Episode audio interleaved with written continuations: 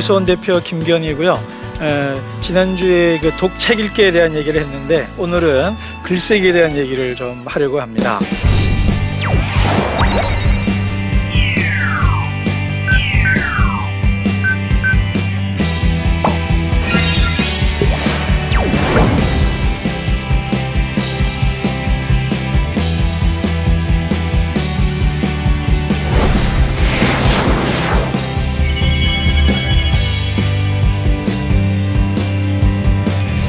제가 책을 한 몇 권 썼고 그 논문이나 또 번역도 하고 여러 매체에 글을 많이 씁니다. 그러면 저보고 많은 사람들이 이렇게 말을 해요. 아, 목사님은 어렸을 때부터 글을 참 잘 썼겠네요. 그런 얘기를 많이 하고요. 원래 글 잘 쓰는 사람은 따로 있겠 죠. 이런 식으로 제게 질문이나 또, 또 칭찬 겸 질문을 많이들 하십니다. 근데, 어, 저는 35이 될 때까지 한 번도 글쓰기 대회에 나가서 상을 받아본 적이 없습니다. 에, 왜 상을 못 받았냐면 대회를 안 나갔거든요. 어, 왜 대회를 안 나갔을까요? 못 나간 거겠죠? 예, 글을 못 쓰니까 아무도 초중고대학교에서 뽑아주거나 나가라고 말해준 사람이 없었습니다. 에, 그런 사람이 지금 이렇게 책 읽고 책 쓰는 사람 그리고 또 다른 사람을 책 읽게 하고 책 쓰게 하는 일을 하게 된 것은 바로 책 읽고 책 쓰는 것이 저 자신을 바꿨기 때문입니다. 그리고 또 다른 사람의 삶을 바꾸는 것을 보았기 때문입니다. 어, 제가 오늘 여러분들에게 왜 우리 그리스도인들이 글을 써야 되는가 하는 것에 관해 에, 다섯 가지 이유를 좀 여러분과 함께 나누려고 합니다. 근데 그 다섯 가지는요, 크게 세 가지 부류로 나눌 수 있습니다. 첫 번째는 하나님과의 관계에서 우리가 글을 써야만 합니다. 자, 여러분 요즘 가장 우리 기독교 안에서 많이 회자되는 단어 중에 하나가 영성이라는 단어입니다. 예전에 원래 제자도라고 그랬어요. 근데 지금은 영성이라 그럽니다. 근데요, 영성이라는 말을 사람들에게 물어보면요, 다 생각이 다르고요, 다 애매하게 잘 모르겠다고 말합니다. 여러분, 영성이 뭘까요? 에, 영성이라는 건 말 그대로 영적으로 사는 겁니다. 근데 영적으로 산다는 건 또 뭘까요? 더 어려워지죠, 그죠? 에, 그거를 요한복음 1장 14절을 보면 나와 있어요. 말씀이 육신이 되어 우리 가운데 거하심에 보이지 않는 성령이 보이지 않는 하나님이 보이는 예, 예수님으로 이 땅에 나타나셨습니다. 요한복음 3장에 나오는 것처럼 바람이 부는 건 몰라도 낙엽이 뒹구는 것을 보고 깃발이 나부끼는 것을 보고 바람이 어디에서 어디로 얼만큼 세기로 부르는지를 우리가 가늠할 수 있잖아요. 영적으로 산다는 건 뭐냐 하면 보이지 않는 하나님과의 관계를 보이는 것으로 표현하는 것을 말을 합니다. 보이지 않는 하나님이 보이는 육신 만질 수 있고 이렇게 대화할 수 있고 느낄 수 있는 눈으로 볼 수 있는 인격체로 나타난 것이 바로 말씀이 육신이 된 것처럼 보이지 않는 하나님과의 관계를 보이는 것으로 표현해낼 때에 그것을 영성이 있는 그리스도인이다. 저 사람 영성이 있어. 그렇게 말을 하는 거죠. 근데 그 영성을 표현하는 데는 여러 가지가 있습니다. 예를 들면 우리가 예배에도 있고요. 그리고 일상에서 살아가는 또 다른 사람들과의 친절하게 대하는 거라든가 또 어, 골방에 들어가서 무릎을 꿇고 기도하는 것이라든가 다양한 방식이 있습니다. 저는 오늘 2000년 기독교 역사에서 아주 중요했지만 그러나 잊혀진 하나의 그 영성 훈련 방식을 제가 소개하려고 합니다. 바로 글 쓰는 것입니다. 여러분 글을 쓴다는 거는요 이런 겁니다. 여러분 생각이 뭔가 하고 싶은 말은 있고 쓸 것은 많은데 어떻게 말을 해야 될지 써야 될지 좀 정리가 안 되는 때가 참 많이 있잖아요. 근데 그냥 뭐 노트라든가 이렇게 플래너에다가 그냥 끄적끄적 그려 보면은 어떻게 되든가요? 이렇게 막 헝클어져 있던 생각들이 이렇게 좀 차분하게 마음도 안정이 될 뿐만 아니라 생각이 정리되는 그런 경험을 여러분 해보셨을 겁니다. 마찬가지예요. 보이지 않는 하나님과를 얘기를 글로 써보면 하나님과의 관계가 글로 구체적으로 나타날 수가 있는 겁니다. 그 대표적인 게 뭐냐면 기도문입니다. 그러니까 하나님과 기도를 글로 써보면 하나님과의 관계가 명확해지고요. 또한 깊어지는 겁니다. 여러분, 저만 그런가요? 어, 기도를 열심히 하고 났는데 내가 뭔 기도를 했는지 모르는 데가 많이 있어요. 뭔가 기도는 많이 했어요. 길게 했어요. 오래 했어요. 근데 내가 뭘 기도했는지를 모르겠고요. 무슨 내용을 갖고 기도했는지가 몰라요. 내가 무슨 기도를 했는지를 모르면 기도 응답을 와도 응답이 왔는지도 모릅니다. 근데 저도 그렇고요. 우리 많은 분들에게 기도를 써보게 보면 내가 무슨 기도를 하는지를 알게 되고요. 그 기도를 소리내서 읽을 때 그냥 말로 하는 기도와 다른 스스로 엄청난 감동을 받습니다. 여러분 어떠세요? 가끔 교회에서 우리 대표 기도하는 분들 들을 때 아주 유창한 예? 그냥 기도보다 띄엄띄엄 한 줄 한 줄 읽어가는 마음을 담아서 읽어가는 기도에 여러분 더 많은 감동을 받았던 경험이나 기억들이 있을 겁니다. 자, 우리가 왜 글을 써야 되느냐? 하나님과의 관계, 영성에 있어서 깊어지기 위해서 글을 쓸 필요가 있다라는 겁니다. 자, 우리 사람에게는요, 수직적으로 하나님과의 관계가 있고요. 두 번째는 나와의 관계가 있고요. 또 세 번째 다른 사람과의 관계가 있습니다. 첫 번째 하나님과의 관계에 있어서 글을 써야 된다는 얘기를 했다면 두 번째는 나 자신과의 관계에서 글을 써야 합니다. 자, 그 두 번째가 뭐냐면 바로 내면을 치유하는 것입니다. 자, 여러분 제가 사울과 다윗 얘기를 한 번 더 하겠습니다. 여러분 다윗이요. 성경을 날마다 읽으면서 복 있는 사람이 되었다 그랬거든요. 그러면 다윗에게는 그 마음속에 사울로 인한 스트레스나 분노 그런 게 없었을까요? 성경 읽으면 그 마음이 그냥 그대로 우리의 있던 미움이나 분노나 슬픔이 그냥 사라졌을까요? 그렇지 않다는 것이 다윗이 남긴 시편을 보면 알 수가 있습니다. 시편이 총 150편인데요. 33편이 복수시라 저주시라 그럽니다. 복수해 달라. 아니면 자기가 미워하는 사람을 향해서 온갖 욕과 분노와 저주를 퍼붓는 시가 150편 중에서 33, 약 5분의 1을 차지하고 있습니다. 그 모든 것이 다윗의 감정이 성경을 주야로 읽으면서도 치유했지만 자기 안에 있는 감정들을 슬픔, 미움, 증오, 한탄, 아픔들을 가감하지 아니하고 솔직하게 글로 시편으로 남겼다라는 것입니다. 자, 여러분, 사울과 다윗의 차이가 뭐냐면 사울은 스트레스를 받으면 칼을 던집니다. 칼을 던졌어요. 무슨 말이죠? 남을 향해서 폭력적으로 자기 안에 있는 감정을 컨트롤하지 못하고 타인에게 폭력적으로 행동했던 사울은 자기가 던진 창에 결국 자기가 스스로 맞은 꼴이 되고 말았습니다. 근데 다윗은 어떻게 했었죠? 그 안에 있는 미움과 분노를 뭘로 남겼냐면 시편이라는 글로 남겼어요. 근데 그 글이 다윗을 치유했을 뿐만 아니라 지금도 읽는 우리들의 마음을 정화시켜 주고 있는 겁니다. 그래서 우리가 다윗의 시편이 모든 성대 영원한 애창곡이고 애송곡이거든요.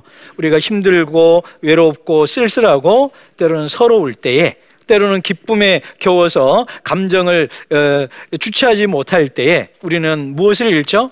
시편을 꺼내서 시편을 읽으면서 기도하고 노래하는 겁니다.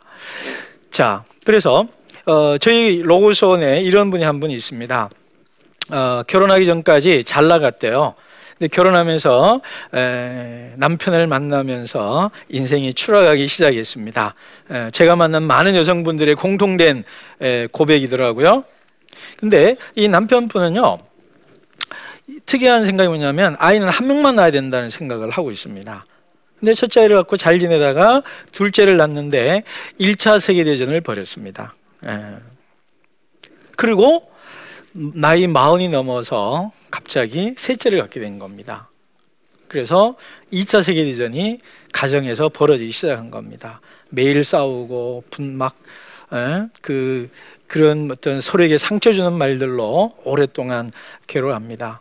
그러다가 어, 맨 마지막에 남편의 뜻을 따르기로 하고 이 자매분이 글을 써갖고 왔습니다. 근데 그분이 매주 울어요. 글 쏠 게 있는데 못 써왔어요 하면서 울어요. 그러더니 4주째 예, 글을 써왔습니다. 그 스토리를 다 써갖고 오셨어요. 근데 그 글을 본인이 못 읽었어요. 끝까지. 너무 우는 바람에. 같이 읽는 우리도 울었습니다. 그런데 그 글의 맨 마지막에 아주 이런 희한한 내용이 하나가 있었어요. 그날 남편이 나가는데 그 남편이 첫째도 이뻐하지만 둘째를 더 이뻐한대요. 반대했던 둘째 아닌데. 근데 이거 둘째가 너무 스트레스를 받아서 그런지 약간 언어 발달 장애의 그 경계선이 좀 있다 그래요. 에, 근데 그 아빠가 남편이 집을 출근하면서 둘째를 쓰다듬는데 눈가에 눈물이 살짝 맺힌 걸 자기가 봤다는 거예요. 제가 물었습니다. 그 말은 남편을 용서한다는 뜻인가요? 그랬더니 그렇대요. 그리고 그 말을 할 때까지가 4주나 걸린 겁니다. 쓰다가 울고 울다가 쓰다가 못 쓴 거죠. 그리고 그 남편의 그 마음과 그걸 이해하는데 처음부터 이 생각을 하고 썼냐? 맨 마지막에 알게 됐냐니까 맨 마지막에 알게 됐대요. 그러니까 글을 쓰고 쓰는 과정 속에서 상대방을 이해하고 자기 감정을 다 쏟아내는 바람에 자기 스스로 치유됐다는 거예요. 그리고 그 글을 읽고 난 다음에 뜨거운 박수와 격려와 지지 속에서 이제 살 것 같아요. 그러시더라고요.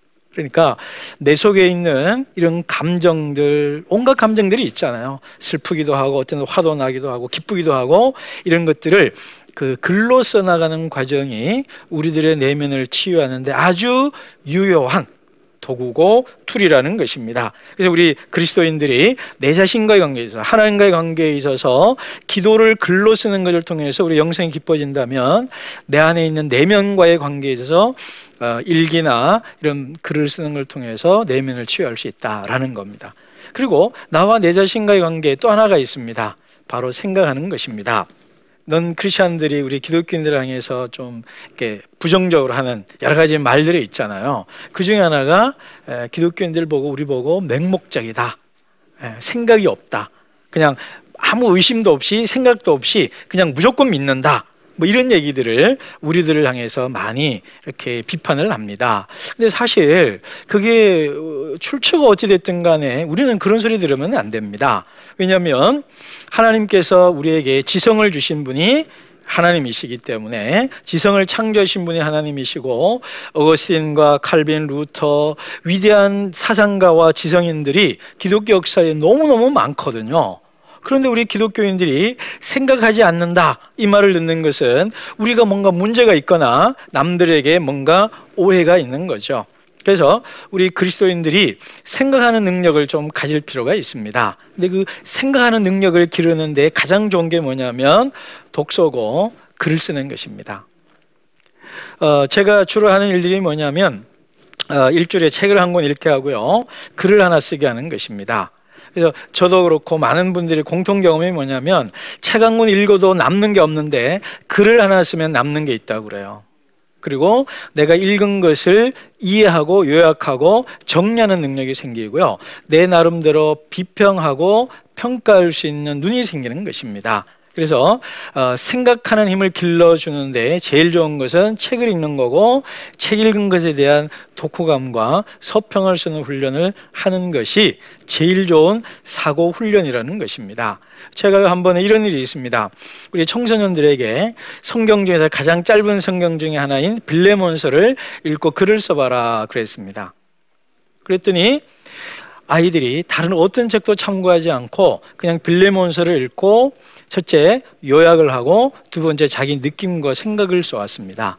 근데 아이들이요 빌레몬스의 주제를 노예 해방에 관한 주제, 하나님이신 자유에 대한 얘기, 그리고 낯선 타인을 환대하는 것들, 서로 용서하는 것, 사랑하는 것에 대한 글을 너무 너무 잘 써온 겁니다. 그래서 저는 우리 그리스도인들이 성경을 읽고 좋은 책을 읽고 글을 쓰는 것이 바로 성경도 잘 읽을 뿐만 아니라 생각하는 능력을 길러주는데 가장 좋은 방법이라는 것입니다. 그래서 오늘날 우리 시대에요. 어, 어, 타종교나 특별히 무신론자들이 많이 득세합니다.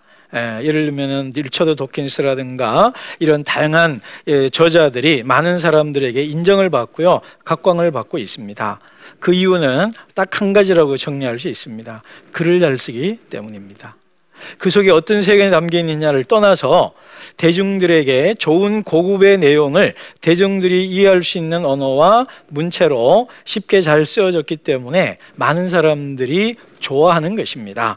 그래서 저는 우리 그리스도인들이 좋은 생각을 하고 좋은 책을 많이 읽고 다른 사람들이 이해할 수 있는 책을 글을 쓰게 하는 것이 오늘 우리 시대의 그리스도인들이 특별히 지성인 그리스도인들이 우리 시, 세상을 향한 전도의 한 일환이 될 수 있다. 그래서 우리가 생각하는 힘을 길러주기 위해서 글을 써야 합니다. 자, 어, 그리고 크게 세 번째. 예, 첫 번째는 하나님과의 관계고요. 두 번째는 나 자신과의 관계고요. 세 번째는 이웃과의 관계입니다. 자, 우리는 관계 속에서 태어난 존재거든요.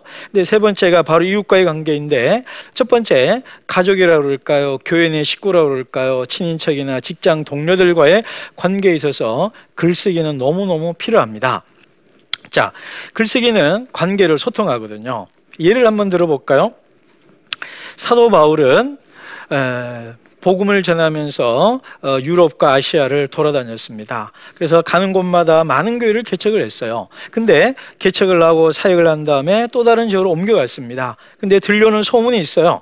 아, 우리 교회 이런 문제가 있고 이런 어려움이 있습니다. 라는 얘기를 듣습니다. 근데 바울은 날마다 기도합니다. 그 교회를 위해서. 그렇지만 몸이 하나라서 그 모든 교회를 다 갈 수가 없잖아요. 그럼 어떻게 하죠?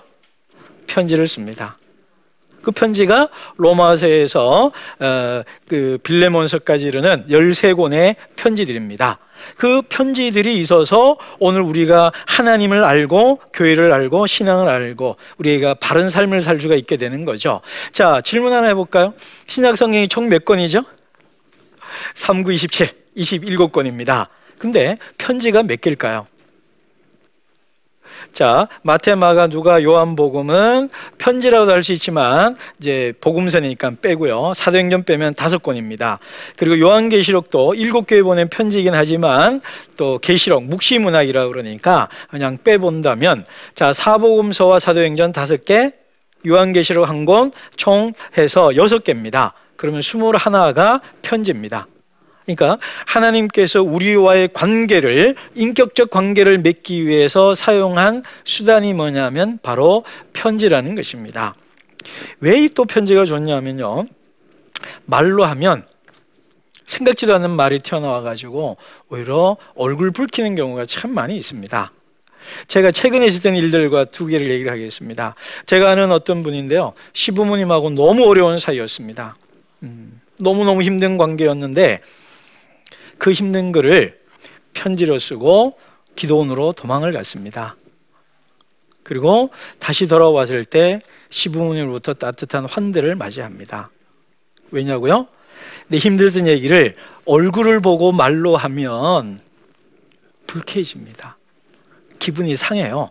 그런데 내 마음에 있는 모든 말을 편지로 글로 썼을 때 읽는 시부모님은 아, 우리 아이가, 우리 아기가 이렇게 힘들었구나라는 공감의 스탠스를 취하게 되는 거예요.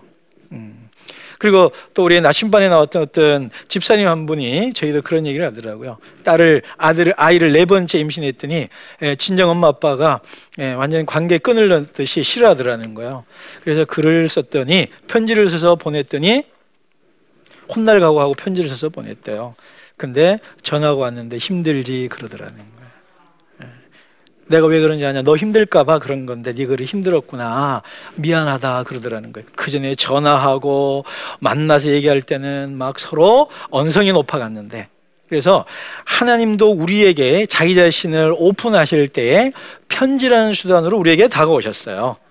마찬가지로 여러분들도 가까운 관계를 소통하기 위해서 예, 회복하기 위해서 글 써야 될 이유가 있습니다. 바로 그 관계를 매끄럽게 하는데 가장 좋은 방법이 편지거든요.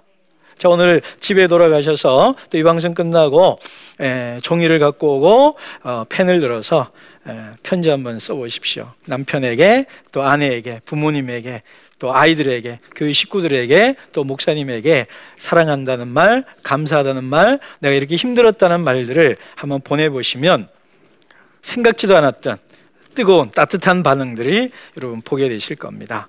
그리고 또 하나는요. 우리 이런 가까운 관계에 있어서 편지 쓰기를 통해서 관계를 화목하게 한다고 그랬습니다. 조금 먼 관계로 말한다면 세상을 얘기할 수 있겠죠. 우리 그리스도인들이 어떤 존재로 부름받았냐면 세상에서 하나님의 증언, 증인으로 세상을 하나님 나라로 바꾸라는 부르심을 받았잖아요. 근데 놀라운 사실은 책이 그리 세상을 바꿉니다. 두 가지 예를 들을까요? 먼저 첫째 성경 얘기를 하겠습니다. 여러분 하나님께서는 말로 세상을 창조하셨고요. 성경이라는 글로 우리를 구원하셨습니다. 그리고 우리가 성경을 읽지 않았다면 성경이 없었다면 하나님을 알 수도 구원받을 수도 없었겠죠. 그래서 성경을 읽기 때문에 2000년 동안 동생을 가리지 않고 많은 사람들이 하나님을 알고 자신의 삶이 바뀌었고 그 국가와 사회가 바뀌었습니다. 그래서 글이 세상을 구원하는 겁니다. 또 하나 예를 들까요? 자, 우리 사회주의, 공산주의가 해체됐긴 하지만 마르크스의 책이 적어도 인류 역사에서 70년 동안 지구의 절반을 붉게 물들였습니다. 바로 책이 사상에 갖고 있는 힘입니다. 그래서 우리가 성경 읽어서 구원을 받았듯이 책이라는 글이 우리를 구원하는 것입니다. 그래서 우리 그리스도인들이 예, 글을 쓰는 것을 통해서 나를 바꿀 뿐만 아니라 사회도 바꿀 수가 있는 것입니다. 그래서 하나님과의 관계에 있어서 영성이 깊어지고 나 자신과의 관계에 있어서 내면이 치유되고 생각을 깊게 강하게 할 수 있고 그 타인과의 관계에 있어서 가까운 관계는 편지를 통해서 화목하게 되고 또먼 관계인 큰 사회는 좋은 글을 통해서 세상을 좋고 아름답게 만들어갈 수가 있는 겁니다. 마지막으로 어, 우리 예수 믿는 제가 책을 쓰면서 가장 어, 힘들게 하는 한 문장이 있습니다. 레슬린 유비긴이라는 유명한 인도의 선교사가 하신 말씀인데 예수님은 글을 쓰지 않고 사람을 남겼다라는 말을 하시더라고요. 근데 공교롭게도 그 책을 제가 번역을 했어요. 근데 그 번역하고 보다 보니까 근데 나는 뭐 하고 있지? 나는 책 쓰고 있는데 어 그게 이게 스스로 자책이 되는 거예요. 예수님은 글을 쓰지 않고 사람을 남겼는데 너는 뭐 글 쓰고 앉아 있냐? 예, 그런 생각이 들어서 제 스스로 찔림이 생겼습니다. 그래서 어, 과연 나는 어떤 삶을 살아야 되고 어떻게 하는 것이 예수님이 기뻐하실까? 그리고 나는 왜 글을 써야 되는가라는 것을 생각을 하고 내린 결론이 뭐냐면 예수의 제자는 예수를 기억하는 사람입니다. 그리고 예수님을 기록하는 사람들입니다. 예수님의 열두 제자와 사도들이 초대교회 성도들이 예수님 이야기를 복음서로 남겼고 하나님과의 만남을 성경이라는 글로 남겼기 때문에 오늘날 교회가 가능하고 우리의 신앙이 가능한 겁니다. 그래서 우리가 예수 믿는 그리스도인이 된다는 것은 예수님의 삶과 예수님의 말씀을 기억하는 사람이 되는 거고 예수님과의 만남을 글로 기록하는 삶을 산다는 뜻입니다.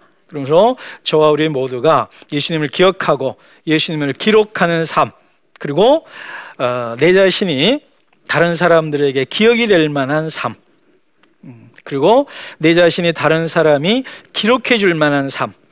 아, 엄마 아빠는 목사님은 저 친구는 참 괜찮은 사람이야라고 기록해 주고 기억이 될 만한 사람이 되기 위해서 우리는 성경을 읽고 또 좋은 책을 읽고 글을 쓰는 것입니다. 오늘 이 자리에 계신 우리 방청객과 시청자 여러분들 성경을 날마다 읽으시면서 예수님을 기억하시고 그 기억하고 만난 예수님을 글로 쓰므로써 예수님의 이야기를 기록을 해서 넌크리스천들에게 전도하시고 또 다른 사람들을 도울 수 있는 여러분 되시기를 바랍니다.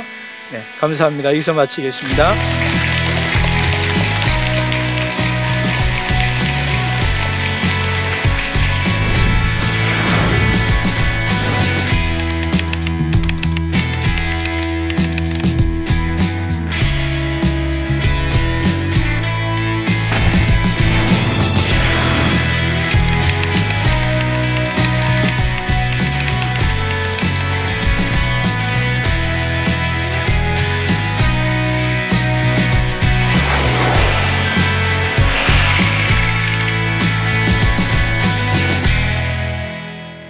제 강의를 혹시 질문하실 분 있으면 좀 질문을 받을까요? 네. 아, 네. 예, 군포에서 온 남소영이라고 합니다. 혹시 목사님 뭐 글을 쓰시면서 이렇게 변화되신 분의 이야기가 있다면 좀 들려주셨으면 합니다. 아, 네. 좋은 질문이고요.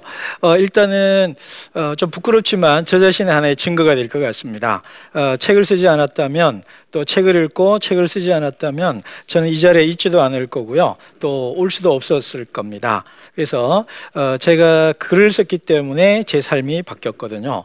그래서 그래서 고난 속에서 고난을 이길 수 있는 힘이 되어졌고 또 책을 쓰면서 수많은 사람들에게 영향력을 미치고 또 도움을 줄 수 있는 그러니까 나 혼자 살 뿐만 아니라 남도 살릴 수 있는 삶을 살게 됐고요. 그러다 보니까 우리 로고스원에서는 어, 책을 쓰는 사람들이 나오고 있습니다. 그래서 책을 쓴다는 것은 자기가 그동안 살아왔던 삶과 생각들, 공부한 것들을 한 책으로 모아서 정리하는 거잖아요. 그렇게 함으로써 본인에게 도움이 되고 책을 출판하면서 이제 저자들이 되는 거죠. 그래서 책 쓰는 저자들이 많이 나왔고요. 그리고 우리 청소년들은요.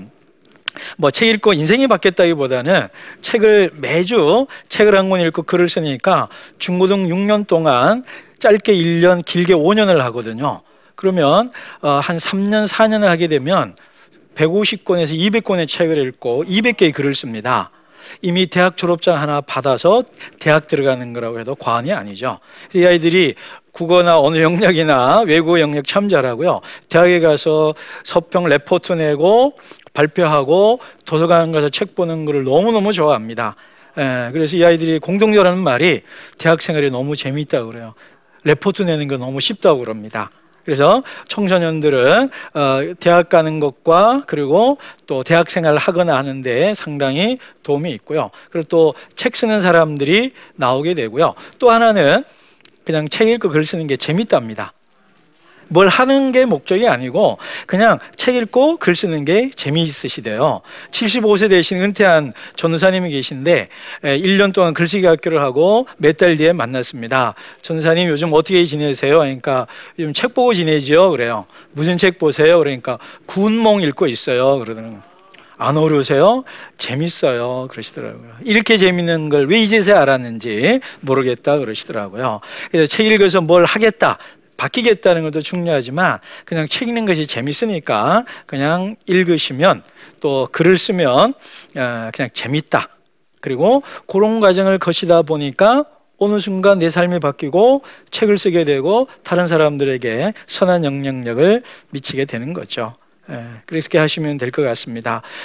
어, 책을 읽는다는 것, 또 그리고 글을 쓴다는 것은 자기 삶을 쓰는 것과 같습니다. 글을 쓰는 것은 자기 삶을 쓰는 것입니다. 여러분 우리가 하나님을 만난 이야기, 또 내가 살아온 이야기, 내가 생각하는 것들, 또 내가 내가 관계하고 만나는 많은 사람들을 일기든 다양한 형식으로 글을 쓰는 걸 통해서 내 삶을 쓰는 것이고 또 다른 사람의 삶을 써주는 것이고 그래서 내 삶이 기억이 될 만하고 또 기록될 만한 삶으로 바꾸는 것입니다. 자, 오늘 여러분이 해야 될 한 가지 일이 있습니다. 지금 당장 글을 쓰십시오. 그리고 마구 마구 쓰십시오. 잘 쓰느냐, 못 쓰느냐, 남이 보느냐 의식하지 말고요. 스스로 검열하지 말고요. 그냥 편하게 마음대로 쓰시다가 보면은 아주 잘 쓴 글을 쓸 수 있게 될 것입니다. 네, 이것으로 모든 걸 마치겠습니다. 감사합니다.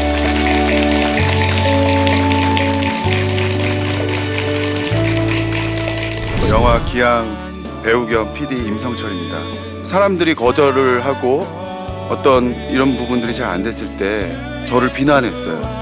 내가 이렇게밖에 못 사는 사람이구나. 삶의 그 주체가 하나님이 되고 나서부터는 뭔가 굉장히 노력을 했는데 delay가 됐을 때는 아 하나님의 때가 지금이 아닌가 보다.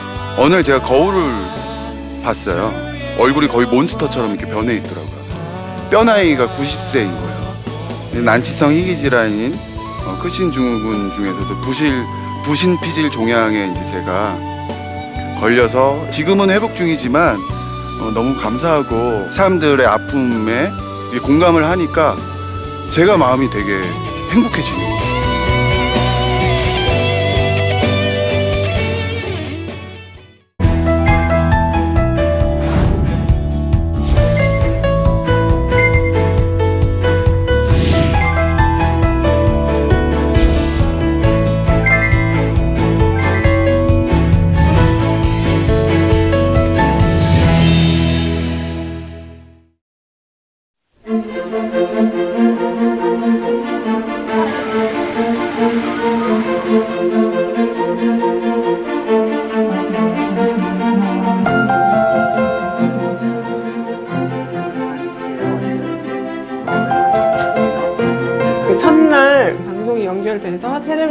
틀었을 때 지금도 생생하죠. 애들이랑 막 박수 치면서 어, 텔레비전으로 방송이 나와 막 이러면서 기뻐했던 기억이 나요. 이렇게 와서 한국말로 대화하고 성경도 이렇게 같이 한국말로 보고 나눈다는 게 너무 귀하고 너무 기다려져요 이 시간이. 여기 뜻을 세우시고 이렇게 후원해 주시는 그 후원자 분들에게 어, 정말 감사를 드리고요. 특별히 많은 선교사님들이 회복하고 재교육받고 때로는 낙심하지 않고 처음 믿음의 친구 옆에 있는 것 같은 그런 역할을 해주신다는 어, 생각을 하시고 어떻게 표현할 수가 없는데 정말 감사하다는 거. 감사합니다.